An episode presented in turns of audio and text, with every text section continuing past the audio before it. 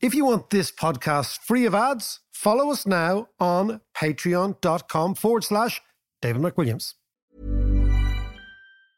Quality sleep is essential. That's why the Sleep Number Smart Bed is designed for your ever evolving sleep needs. Need a bed that's firmer or softer on either side? Helps you sleep at a comfortable temperature? Sleep Number Smart Beds let you individualize your comfort so you sleep better together. JD Power ranks Sleep Number number 1 in customer satisfaction with mattresses purchased in-store. And now, save 50% on the Sleep Number limited edition Smart Bed for a limited time. For JD Power 2023 award information, visit jdpower.com/awards. Only at a Sleep Number store or sleepnumber.com. Hey, it's Ryan Reynolds and I'm here with Keith, co-star of my upcoming film If, only in theaters May 17th. Do you want to tell people the big news? All right, I'll do it. Sign up now and you'll get unlimited for $15 a month in 6 months of Paramount Plus Essential Plan on us. mintmobile.com slash switch. Upfront payment of $45 equivalent to $15 per month. Unlimited over 40 gigabytes per month. Face lower speeds. Videos at 480p. Active Mint customers by 531.24 get six months of Paramount Plus Essential Plan. Auto renews after six months. Offer ends May 31st, 2024. Separate Paramount Plus registration required. Terms and conditions apply if rated PG.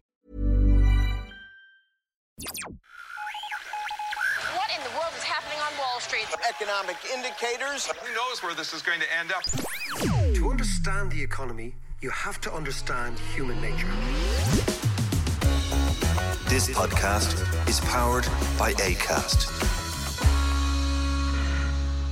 How are you doing there? It is the podcast with a difference because now the podcast is coming from this extraordinary building. Isn't John. this amazing? Will I we- love this. Will we change the locks move in? this would be just a brilliant HQ for us. Get out of the basement. We could get out of the basement. The basement's got its own vibe. It's got its own vibe. It's only anyway. The podcast is coming today from the Dalkey Book Festival. John and I are going to be talking about MMT, based on an amazing book by Stephanie Kelton, Professor Stephanie Kelton, called "The Deficit Myth." If you have not read it, go out and read it. It will change your view about economics. So we're going to talk to Stephanie from the United States for the first half of the podcast. Then John and I are going to riff a wee bit. And then we're going to go down to the Southern Hemisphere, to the global South, and talk to Marla Dukharan. Because if there is a revolution about to happen in economics, it will play out differently as all revolutions do, whether it's in the North or in the South. So that's what we're going to do. That's the podcast. Anyway, let's go straight to the States and talk to Stephanie. Stephanie, how are you? I'm great. How are you both? We are in Great. flying form. We're really in good form, really in good form. And uh, we are on the final day of a three day book festival, which has been fantastic. We interviewed Bernie Sanders on Friday. We introduced our own president last night. And now I want to talk about your book, The Deficit Myth, and what is in effect a revolution in economic thinking. And you're at the vanguard, Stephanie. Now, tell me, in as brief as you can, explain the thesis, the thesis on what's going on, because we know that Joe Biden is implementing something that's very, very similar to what's in the book. So tell us all about it. Okay. Well, so the thesis is basically the book is called The Deficit Myth, which is singular. I wish that there was only one myth about uh, public spending and uh, public deficits, but there aren't. There are a lot of different myths and misunderstandings. And what the book tries to do is to sort of myth bust one at a time through the chapters. So the place that I start in the book is with a chapter called Don't Think of a Household, because this is probably the most pernicious myth of all. It is everywhere, right? Whether it is in uh, the pages of the you know newspapers and magazines that we read, on the television shows, and maybe the podcast, not this one, uh, but others that you might listen to, where we are asked to think of the government's finances the way we think of our own personal finances, right? We all know that we can't spend more than we take in. We can't continue to borrow and take on more debt. We run the risk of defaulting on debts, going broke, becoming bankrupt, and so forth. And we're told that the same sort of thing can happen to a government if it doesn't manage its finances very judiciously. And so, what I do in the book is start there with this premise and, and help the reader understand the difference between a currency issuing government like mine here in the US, like the UK, like Australia or Japan, many others. um, the difference between a currency issuing government and currency users like households, like uh, private businesses, like state and local governments here in the US or the countries that adopted the euro uh, across the eurozone. So there is a different degree of freedom when you control your own currency. Your spending capacity is very different. You can afford to buy whatever is available and for sale in your currency. You don't face a hard budget constraint. What matters are the real resource constraints in the economy. There is a supply or a capacity constraint, and the punishment for overspending is inflation, not bankruptcy for a nation like I just described. So, Stephanie, why for so long have economists readily traded the language of household accountancy? You know, the Mrs. Thatcher, well, there's like taxpayers' money and there's only such a pool of money. And then when you run out of that money, you can't print or use anymore. Why do you think economists have allowed ourselves, our profession, to be suckered into a narrative that you believe doesn't really give a proper reflection on the world? Hmm, it's such an important and good question. And I don't know that there's one answer to it, David. I think that different economists have different motivations. And I think that many economists simply do believe that there is no public money, as Thatcher said, that somehow the government really is financially constrained. And few economists take the time to really get into the financial plumbing to examine and study the monetary system and the way that that money works, that a sovereign currency works. And that's at the core of MMT. So we got deep in the weeds in this stuff. But, you know, you will often hear economists sort of quietly whisper to other economists that the money question is something you simply don't touch, not if you want to be taken seriously as an economist. The, you leave the money question aside, that only leads to trouble. Stay focused on, you know, empirical models and, and avoid talking about the complicating details of the financial system and so forth. So the other part of it is that you know, economists serve very often a, a, useful role in terms of policy advising. And what policy advisors often do is look to economists to tell them what they want to hear. And when politicians want to hear that, you know, they need to manage their finances like a household, reduce deficits, avoid spending more on education or healthcare or infrastructure, and economists can be very useful because they can say, well, I've asked the top experts in the world and they've told us that we can't to do these things and we need to you know, we've got this deficit and this debt and these this is where our attention needs to be you know what the amazing thing is you know for most people who are not economists and we'll give up this conversation about the the little interreligious dilemmas the catechism of economics for most people economics is money so if you take money out of the equation, people are like, well, what's the bloody point? You know, that's what we're trying to talk about. Let let me get back to the to the nitty gritty. So what you're saying is that if you really think about it, the government can issue IOUs, little pieces of paper. They give them to the central bank. The central bank gives the government real currency, like dollars, in return, and the government goes out and spends it. That's how the system works. And there's no absolute figure that says you can do this, you can't do this. It basically is a flow of this new currency. Well, more or less. I mean, you, you know, what you just said is very close to what Alan Greenspan said decades ago. There's a video of this out there. And so if people are interested in seeing it, you can put uh, Alan Greenspan into the Google machine alongside the word consolidated government, and you'll get this video. And what Greenspan said is, says in that video, I think I can quote it. He said, the federal government can essentially run any deficit it wants simply by printing bonds and making sure that they sell in the marketplace. Then he went on to say a really important part, which is, and we are involved in that process, which is when the plumbing is examined closely, what that means is the Federal Reserve backstops this marketplace where those bonds are taken up. And so effectively, it means that whatever Congress commits to spending, the financial infrastructure exists to ensure that the payments will always go out, the checks will never bounce, and the government can afford to fund whatever it deems a priority, whether it's fighting a health pandemic or repairing crumbling infrastructure, providing health care. The, the system is set up to allow the government to spend money it does not have, in effect. Now, now, when you look at Washington and you look at Joe Biden, because the promise of MMT, I mean, there, there, there is an extraordinary promise here, which is not just to build back better, but to build a hell of a lot, a hell of a lot better, and to use money in order to suggest that the constraint is in people's heads rather than in people's pockets. And Biden is kind of moving in that direction rapidly. Is he? Uh, this is probably the question or the proposition that I get most often now. And I'm not so sure. Uh, you know, before Biden was elected, we of course had Donald Trump and we had the coronavirus hit. So, March of last year, we had Congress taking very swift and I would say bold action in the form first of a piece of legislation called the CARES Act, where all of a sudden $2.2 trillion was conjured into existence because Congress said we got to act and we got to help, you know, uh, small businesses and, and unemployed and so forth and so on. So we got 2.2 trillion, just a clean spending bill. Nobody paused to argue how are we going to pay for it, whose taxes need to go up and all that. Then in December of the same year, we got another $800 billion. Also, now, you know, Biden had won but wasn't yet president. Then Biden becomes president, March of this year, we get a third package, this $1.9 trillion COVID rescue package.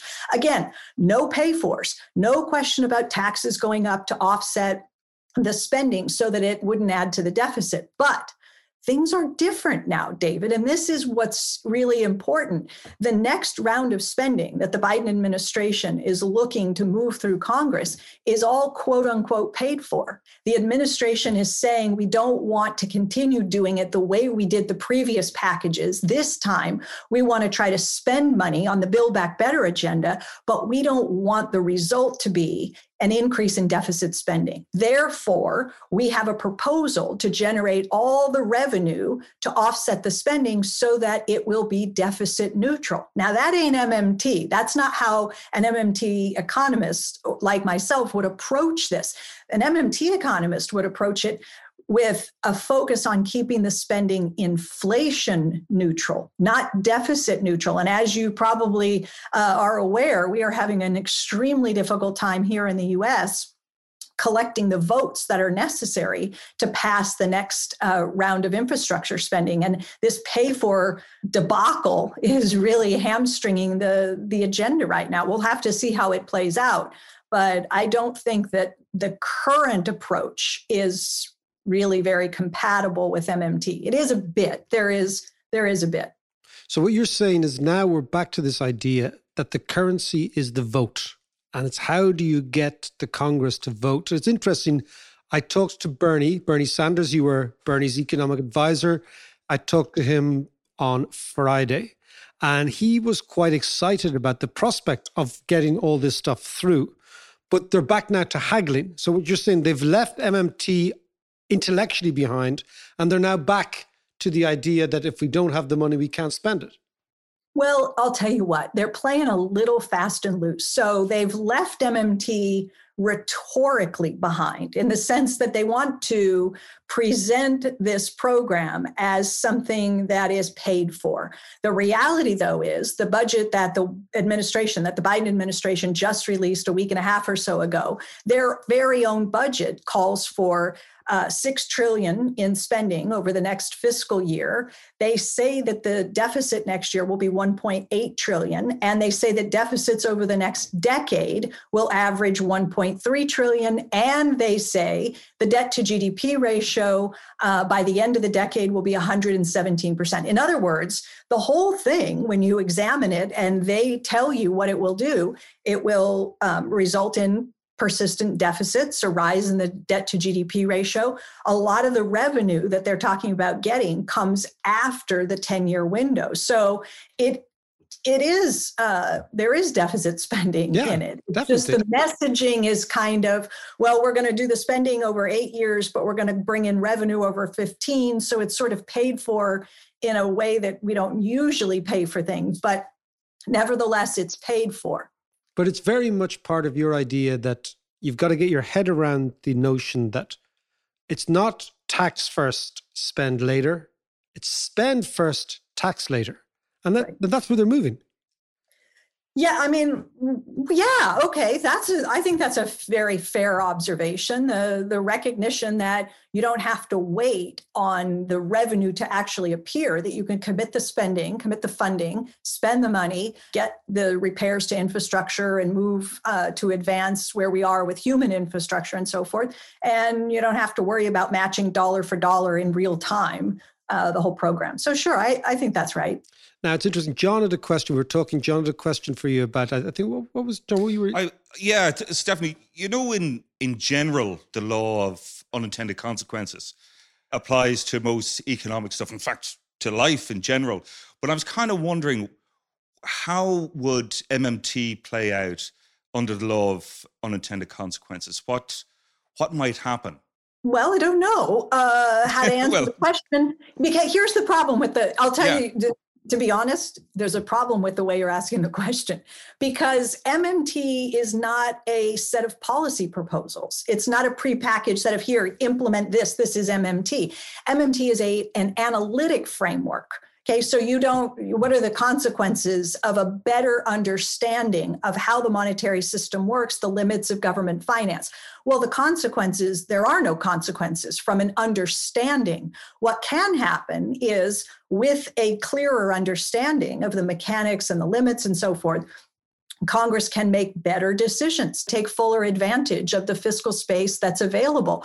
But Republicans might take fuller advantage of fiscal space by doing, you know, bigger tax cuts for the wealthy. Sure. That, that sort of thing. Democrats might take advantage of that analytical framework and that fiscal space, saying, oh, great, we can do infrastructure and education and housing and healthcare. And so the consequences follow from the policy choices, but the policy choices themselves are not MMT prescribed. Right. You, yeah. It's not so clear cut. So, yeah. Stephanie, let's look at in, inflation. Now, it's interesting. Every single headline, even if you see a tiny nudge up in the rate of inflation in any index right now, the Wall Street Journal, the Financial Times are blaring inflation around the corner. And that's obviously your, your argument, which is that you wait and you see. And if there's inflation coming around the corner, well, then you decide to hold on a second. Now we're going to tax and take money out of the economy. What's your sense of where the US economy is with respect to inflation? Because I suppose that is the acid test. Yeah, so what we're seeing right now are pressures in a in a wide range of areas. Uh, apparel is up sharply in this monthly print that we just got earlier this morning. Used car prices continue to be very high, and that's pushing the headline inflation figure higher. But we understand, you know, what's happening in a lot of these cases, semiconductors, right? We know that there's a shortage with chips, and we know that this is producing backlogs in terms of manufacturing new automobiles. So people are turning to used cars, and that's pushing used car prices up. And so I guess my position really is that I find myself very closely aligned with Fed Chair Powell, who says, you know, we've never been here before. And a lot of weird things are going to happen. Airline prices, hotel prices, we're seeing this. There are some issues in the labor market. And so we, you know, we're going to see maybe some wage pressure in pockets in different industries and so forth. But I think the word transitory is being used a lot, and I think it's appropriate. I think that for the most part, markets are going to work these shortages out that you know supply will adjust and will overcome some of these bottlenecks that are giving rise to some inflationary pressures i do not believe that we have that we are at real risk of the kind of inflationary dynamics that took hold in the 1970s that somebody like Larry Summers is kind of warning about. I don't see the potential uh, or or a significant potential for that kind of you know entrenched inflationary pressure to to really take hold here, wage price spirals and the like. Yeah, the 1970s. Because what you're saying, and I think it's I think it's accurate, is that we're moving from a COVID paralyzed economy to an economy that is beginning to kick into gear. Now, what will always happen, even if you think if you're you're running gigs or whatever, you say, well, maybe we put the prices up a bit because we lost lots of money last year and we'll see what happened and we don't know if we're going to fill the hall or not. If you think about the psychology of inflation, it's all about power in the market. If you feel you've got some power, you, you push up prices. But that idea that the economy was stuck and broken and traumatized and now it's kind of alive, well, you're going to get mistakes. You're going to get increases in this, that, and the other. Can I ask you before you go about the not uniqueness of the United States, But the uniqueness of those countries that you identified that have this extraordinary triumvirate of possibilities, countries that can issue their own currency, that can choose when they pay the money back, and can choose the price at which they may pay the money back. I mean, these are the three things that we gave away as Eurozone countries. I mean, amazing latitude when you can say, I'm going to get, borrow money from you in my own currency. I'm going to figure out who I pay it back to and when. And you know what? I'm going to figure out the price, right? So that means, makes America unique in, in this case. How, when, we, when you look at our benighted Eurozone and the Euros in our back pocket, right? How different are we to you at this stage with respect to MMT in terms of possibilities? Well, so the currency issuer for the Eurozone is the central bank, right? Is the ECB. And as long as the currency issuer is prepared to step up and play that role as the backstop, which is what Alan Greenspan talked about, right? The Fed yeah. backstops the primary dealer market, which facilitates the whole, you know, spending program. So as long as the ECB is prepared to backstop the project, then you really can effectively restore a high degree of freedom, right? Of fiscal yes. freedom, of, of flexibility on the fiscal side, which is exactly what's happened in the wake of the pandemic. Of course, you know, Christine Lagarde initially said it's not the job of the ECB to manage spreads. Spreads were starting to, to you know, widen and blow out a little bit. And that was very quickly walked back. And the ECB, I think, has done a pretty beautiful job through the pandemic holding rates down. I, I looked uh, earlier today, I think at the at the Greek 10 year.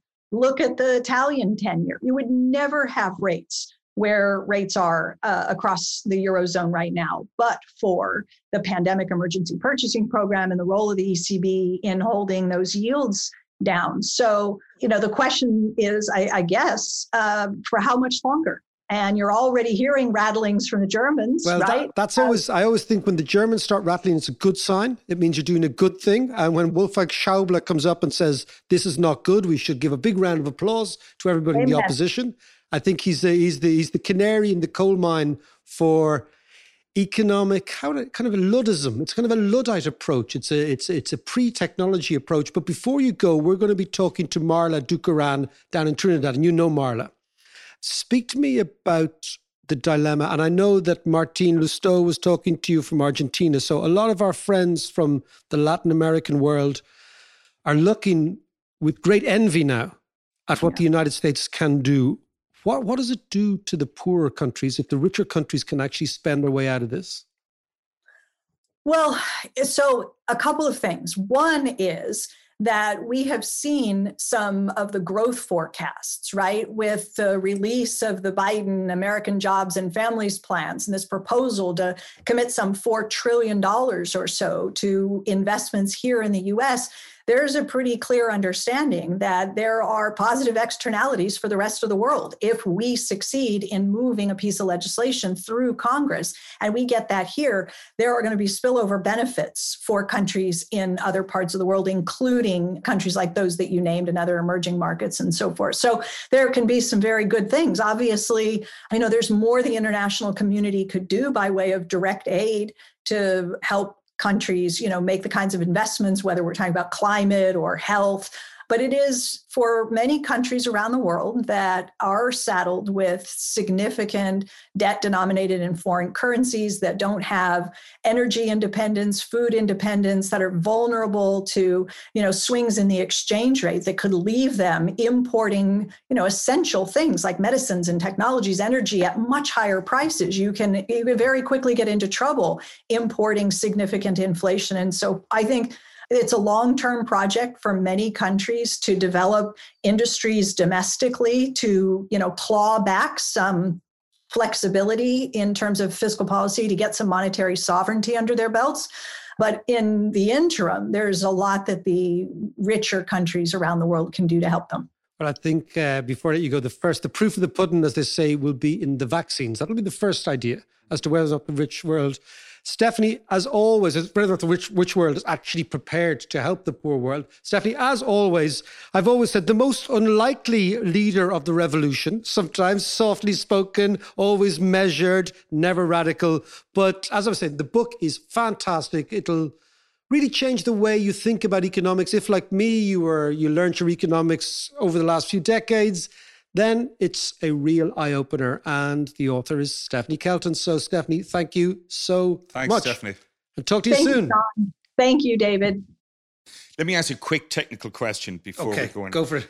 She talked Because about you know technic- technicalities. yeah, yeah, I'm yeah. They, so they, good at. they go over my head. Yeah, yeah, go for it, go for it. You're, I'm quite glad they Inflation go over neutral. your, I'm glad they kind of go over your head. Actually. I have to keep you grounded, Mac. You know, I know. I know. Go, go. Inflation neutral versus deficit neutral. Okay, What is all that about? right. So it's a good question. Good question. Good question. Uh, Unlike my last one. Listen, uh, so what you said, so deficit neutral is you have a government borrowing policy Yeah. that at the end of the day will make no difference to the deficit. So what it means is we're going to borrow 100 quid, but we're going to raise 100 quid in taxes. Yeah. So you don't expand the deficit. So she's saying that's the old way of thinking about economics, that the deficit is key. What she's saying, the new way to think about it, which is actually an old new way, if you know what I mean, it was mm. thought about years ago, is that if the policy is inflation neutral, so if you borrow 100 euros and you put that into the economy and the aggregate price level doesn't increase, so the price of cars, the price of airline tickets, the price of food doesn't Yeah. increase, then you have an inflation neutral policy. And we need to switch for an obsession about deficit neutrality, where we're obsessing about a figure at the end of the year, which is 10 million or 2 million Yeah. or 3 million. That's the usual way. Yeah, she's saying, don't worry about that. What you need to worry about is inflation neutrality. So if you borrow that 100 euros and suddenly your rate of inflation is going up by 10%, then mm. you've got a problem. Yeah. Then you cut back. So that's the technicality. That's the difference. But inflation is happening though.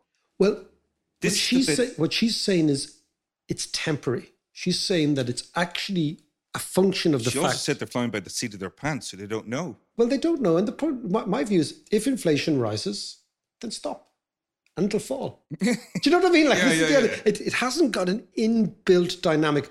One of the historical problems in the 1970s was all economists were trying to come up with, like, how the hell is inflation rising and rising and rising? And what happened was it came up with this idea called the rational expectations hypothesis, right? The rational, like really fancy, Yeah, yeah, and yeah. mangling of the language, which is typical. Like we spent the whole weekend talking the beauty of language, you know, and Joyce, and also carry on, and then we And then economists come in. And say rational the whole thing up. expectations hypothesis, right? But what it actually means is that people are completely rational. It, actually, what it means is you can't pull the wool over people's eyes. Right. Hypothesis, right? Right. That's a much better way of saying Okay, it, right? okay, So it's basically saying to you, look, if you get a wage increase of 10%, right? But prices are already increasing by 10%, then your wage increase in real terms is zero Yeah. It's wiped out. Okay. Now, the economists started came up with this idea that the whole world is absolutely rational and we all discount our wages and every time we get paid, we figure out how much is that going to cost us. People don't think like that. Yeah, Right? yeah. So economists tend to give to humans supernormal powers that evidently don't exist on the one hand, Yeah. but also take away from humans quite obvious powers that do exist, like the fact that we are irrational Yeah. and we're all sometimes get giddy and whatever. Yeah, yeah. So the rational expectations hypothesis said you cannot pull the wool over people's eyes ever. Now that's not true. But the key thing, the key thing is that if the MMTers are wrong, it's not really a big deal. Because then we just go back to where we were. It's like a lot of things like But is it not like a big like super tanker where you know you make a few policy choices and off it goes, and then you say, "Oh well, we just stop." Well, you can't stop a super tanker. It takes a while for it to turn around. Yeah, and, yeah, no, I, we get I- stuck I turning hear around like the and Suez act- Canal. in actual, our mate Andy Haldane Yeah. was writing last week in the Wall Street Journal, and he's now leaving the Bank of England, and he says the same thing. So you are at one with the chief economist of the Bank of England, Andy, you John. You, and Andy like this, and he's saying the same thing. That basically, you know, be careful.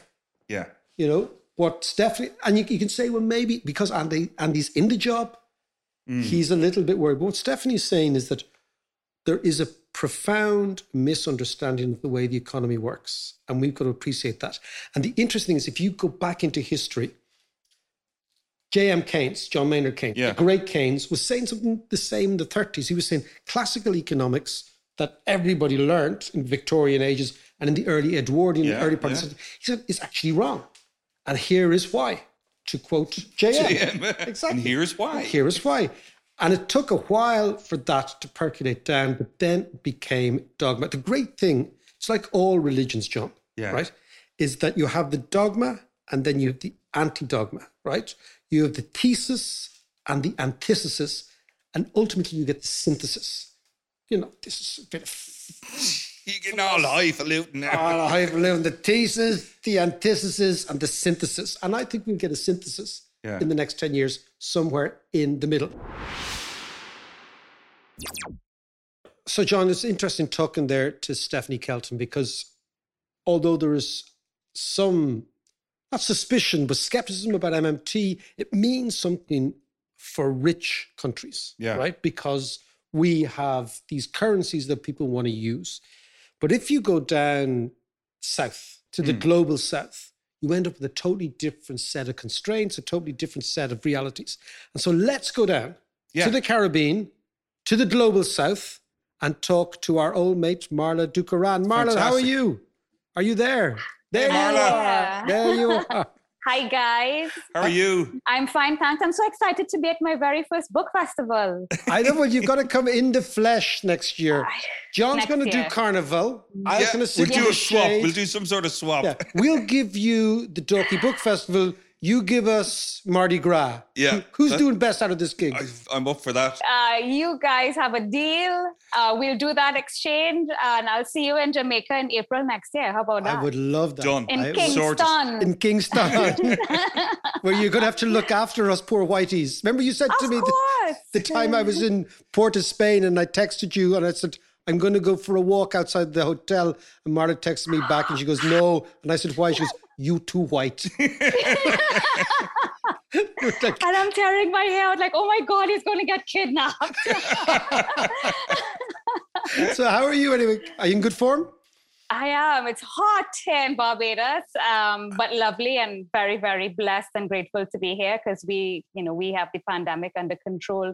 Much unlike my home country in Trinidad and Tobago, but um, you know, we find all kinds of varieties here in this region. We're we're anything but homogenous. I know everybody thinks we are all the same, but we're not. And tell me, are things bad in Trinidad? Oh, it's so bad. I mean, their borders have been closed for over a year. Um, their Wow. infection rate actually rivals India. You just knock three zeros off India's rate because Trinidad is 1.4 million, India is 1.4 billion. Yeah. And um, and when you compare it, we have in Trinidad a higher infection rate than India, and we just yesterday crossed 600 fatalities due And to the pandemic. why is that? Was it a different kind of lockdown or, or Well- people ignoring it or what, what was the story?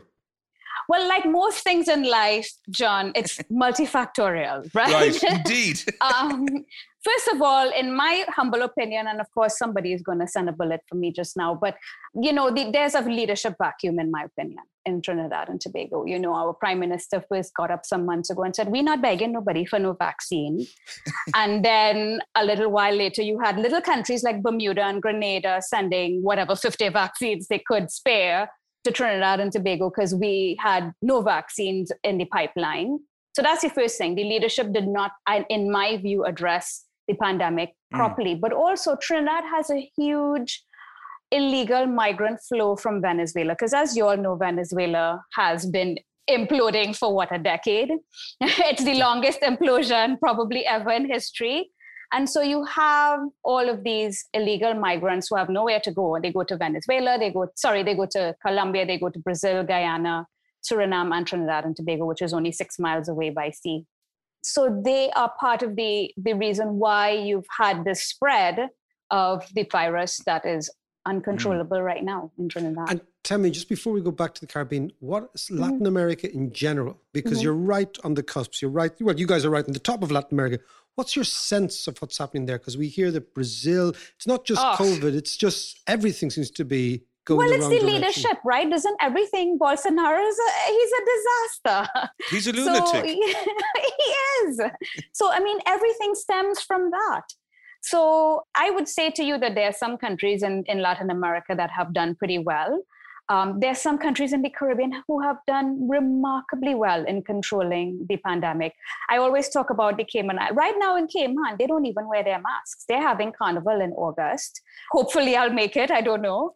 Uh, they have a two week quarantine. They, you know, and everybody, life is back to normal there, except there's no tourists. But you know, it's it's a it's a variety. It's a wide spectrum. There are some countries like Brazil, um, like Trinidad and Tobago, where this has been completely mismanaged, and then you have on the other extreme, Cayman, and then you have countries in the middle like Jamaica and Barbados, Dominica, small countries that have been able to contain it, and we can pretty much like kids are in school and you can go to work and things like that. So, Marla, I want to ask you about big economics. We just had Stephanie talking about MMT, Stephanie Kelton, who you know well. The G7 met last week, you know, very much the club of, you know, it's the richest club in the world. So might is right. Yeah, and so and you have a you have a serious problem with this. Tell me what your problem is with G7, with G7 policies, with that G7 sort of swagger that we see, you know, twice a year, every year? Well, for us, it's all neo-colonial, right? And maybe not even neo. Maybe it has always been there. And so, you know, when the G7 get together and they decide that they want to implement this um, global minimum tax rate of 15%, it used to be 21 and a half, I think they first said. And, you know, you have, first of all, you have pushback from hung- countries like Hungary, Poland, and of course, Ireland. Yep. Uh, the unfortunate thing for us is that we we have no clout. We have no weight. We have no currency. You spoke about currency. Mm. that we can push back. And so we just get told by the g7s the oecds the fatfs the eus you have to do this because you small and you black and you poor so you don't have a say. But then what happens is and i think this is exactly what's going to happen and ireland is a perfect case in point you can have a headline tax rate of 15% imposed on, on European countries, on G7s, on G20s. And then you have all of your subsidies and concessions under the table in there. And then your effective tax rate is what, David? Seven? What's yours maybe in about Ireland? seven. Yeah, maybe seven You or eight. see? We can't do that because then you come with this magnifying glass and you say, What foolishness you little people doing, or you Oompa Loompas doing over there? You can't do that. so we're going to blacklist you and then you get you know all your correspondent banking cut all of your aid and all your you know it's it's it and i think that um, that's really janet yellen said it she said the reason for this is so that we do not have jobs leaving and going to other countries overseas. That is the raison d'etre of this tax. And so it's about competitiveness. That's what it's about. And we are so small and so constrained we, it's hard enough to, for us to compete and then you come and you you do all of this and then. But what about the, the yanks who say hold on a second the money has been spent in the united states the money comes from the united states taxpayers. Why should we give some of it to the global south that's what they're saying they're saying that it's facilitating tax evasion and tax this and tax that when you hear that what do you think david it's not give first of all the largest tax havens on earth are the G7s and G20 countries. Okay. Mm. We might have countries that are tax neutral or zero tax, like Bahamas, um, Bermuda, Cayman, Barbados. We have a five and a half percent corporate tax. So we're low tax. But the thing is, you don't hear about blacklisting of Delaware, um, of, of Isle of Man, of Guernsey, Jersey. You know, Ireland, even Malta, you don't hear these countries and these territories being blacklisted. You just hear about Cayman and Barbados and Jamaica and Bahamas and Bermuda because it's a might, and if I may say so myself, a white is right mentality. And so whatever they can do to marginalize us further is what they continue to do because you have countries that meet the criteria of money laundering, for example, who launders more money than the Netherlands and Russia? And who finances terrorism more than Saudi Arabia? You ever see them in any blacklist? No. So when I hear those kinds of things, I don't want all of my money going in a small country. First of all, it's this much. But you are not also adhering to the same rules. And why is it that some rules apply to us and don't apply to you?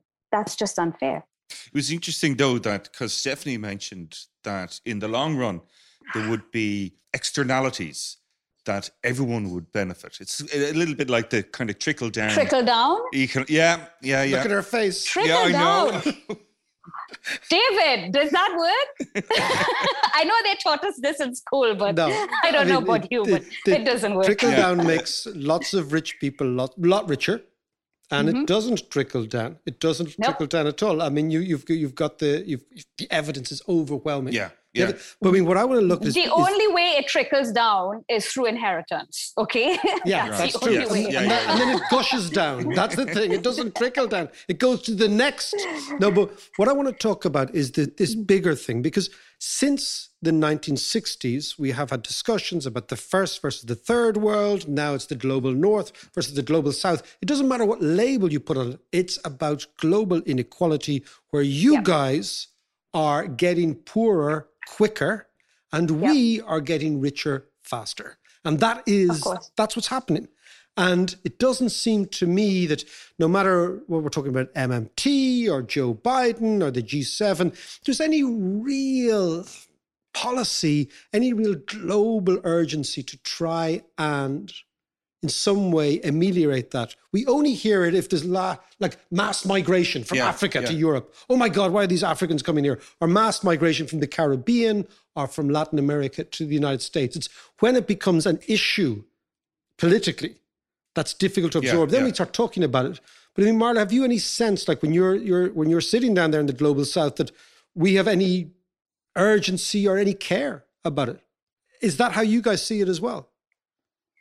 Yeah, and I mean the only reason that there's urgency now for this global minimum tax, corporate tax, is because um, you know, as Janet Yellen said, you want to bring jobs back home to the big countries.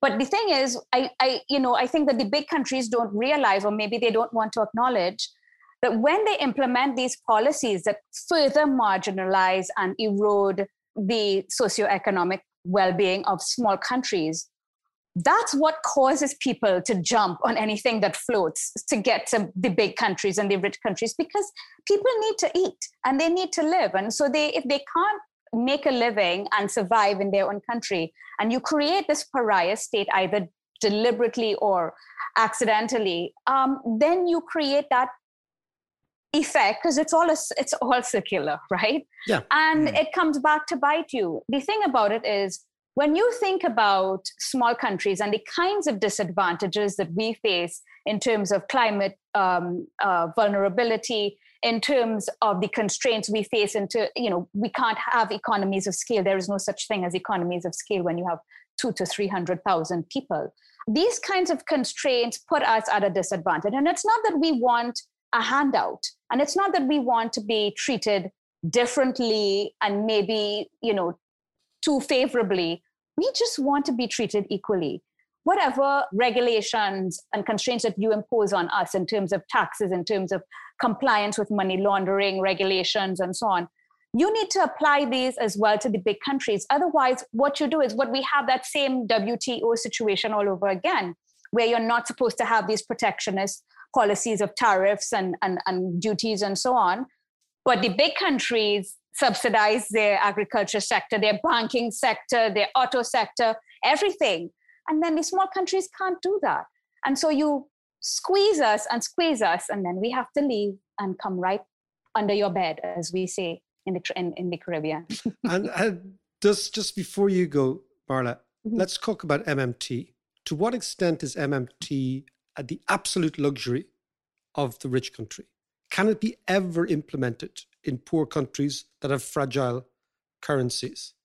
Did you see that El Salvador has decided that they're going to adopt Bitcoin as their legal Yes. tender? I saw Yes. that. yeah. that that just goes to show how much of our you know monetary policy and currency is really surrendered to the big countries because our currencies are soft currencies nobody wants to hold them outside of our borders even within our borders if you tell a man i can pay you in us dollars or euro or yen or canadian dollars or i can pay you in tt dollars you want to guess which one he's going to want not TT dollars, right? So my uh, or Trinidad dollars or Jamaican dollars or any other currency, it is only valid within our borders, and we cannot print because then we end up like Venezuela and Zimbabwe. That's economics 101, and we learned this, you know, at the get go. So we can't do these things. And, and dropping interest rates just means that you have even more of an incentive to hold foreign currency where you might get a return. How do you think adopting the Bitcoin in El Salvador, how do you think that's going to play out? And are others going to follow that in the region?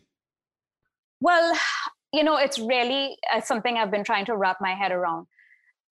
El Salvador is a dollarized country. Yeah. So they already use the US dollar as their own currency. They don't have their own currency. And so it means that they've already exported monetary policy and exchange rate policy. But when you want to use a, a, cryptocurrency as your own legal tender, it means everybody has to be on a device. Like you have to have a, a mobile wallet Sure, yeah. to use. And, and insofar as there is a digital divide, which there is in poor countries more so than big con- than rich countries, and El Salvador is a poor country, how many people really can have access to a, a you know a Bitcoin wallet? I think that there is a segment of the population that will be able to use it. And maybe what they will do is continue to benchmark everything in US dollars because Bitcoin changes in value, you know, every minute. Yeah. So to I, I, would I would imagine they would have to continue pricing everything in US dollars. And so the settlement of the transaction will be in Bitcoin on using a, a mobile wallet. But again, that's for people who have mobile wallets. What about the elderly? What about Yeah. the poor? You know, I think it's going to probably marginalize more people. But when you think about why would El Salvador do this? The reason is because when you have big countries that blacklist and otherwise restrict our access to trade and settlement means, so like SWIFT and correspondent banking and so on, with the whole de risking we've had to deal with, then these countries have to find other ways of transacting cross border and within their own borders. And so that blacklisting, which has I suppose you know the stated reason is that we want you to comply. The effect that it has is it forces you underground. It forces you into cash and it forces you into cryptocurrencies and alternative means of settlement. And so it it defeats the whole purpose. And again, isolates us, marginalizes us, and creates pariah Right. states. I think that's a Yeah. really fascinating interpretation of why you would go down the crypto route. Mm. Because again, it's this whole idea that if the avenue, the normal avenue is closed off, well, then you do the weird thing.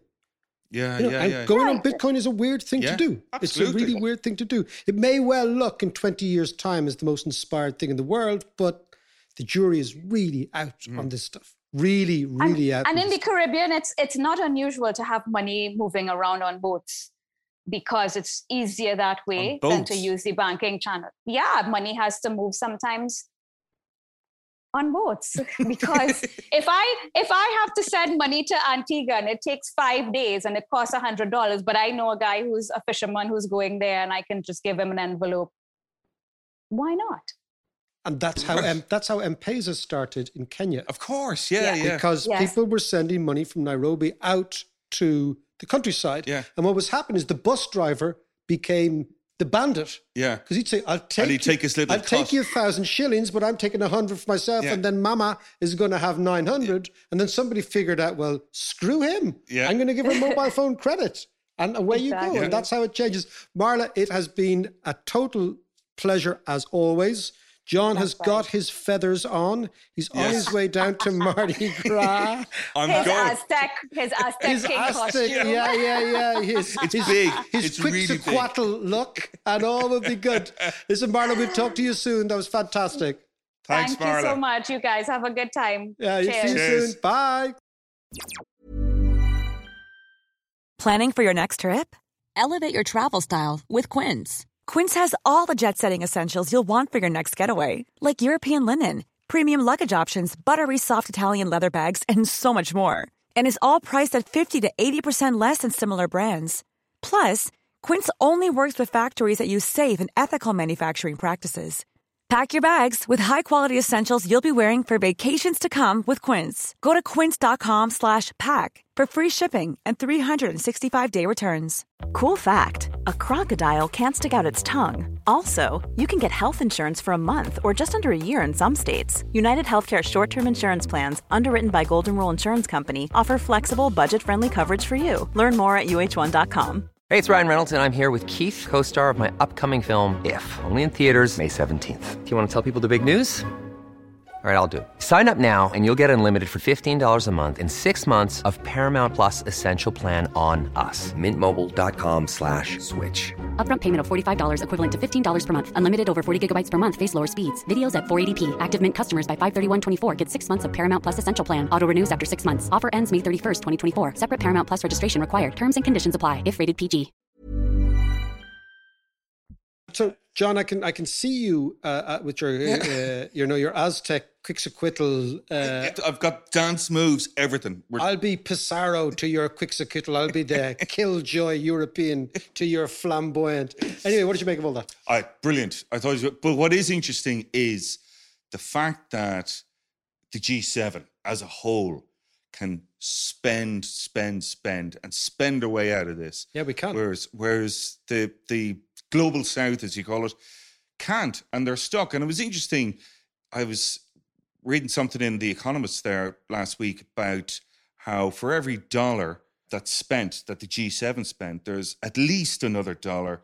And in America, obviously, it's a lot more. Whereas in places Yeah, like the- the Mexico, multiplier- the multiplier. the multiplier Yeah, effect, yeah, in Mexico, they're spending 28 cent per dollar. So, On in other words, there's more austerity.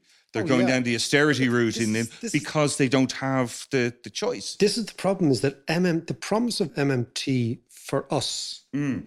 is and could well be fixing all our problems. The flip side of that for them is because they can't have MMT, because their currencies will actually fall, Yeah. even against our own currencies that are inflating, they will be obliged to, again by the G7, to impose austerity. So they're going downwards. Yeah. We we're going the other way, and then as Marla the says, upshot. and then Marla says, "Well, well, then we're just going to get into boats and, Yeah. come, and, and come under your bed," as she said. That's where we're going to end up. So, so you know, it seems to me that from this discussion here, and just just this podcast, that it evidences again the extraordinary disparities between our part of the world and the part of the world that is actually growing in terms of population. Yeah. You know what I mean? In 20, And that disparity is growing. 2080, four people out of every 10 in this planet will be African. Think about that, right? So the population mm. is growing in the south, it's diminishing up here. We're getting richer, we're not sharing with them. And, you know, let's just see, and we'll conclude here that if we end up paying for their vaccines, then the world is moving in the right directions. Yeah. If we don't, the writing, as you and Marla were saying, is on the wall. Just a quick note to say thank you to all our Patreon supporters. And if you fancy supporting us on Patreon, you can check us out at patreon.com forward slash David McWilliams.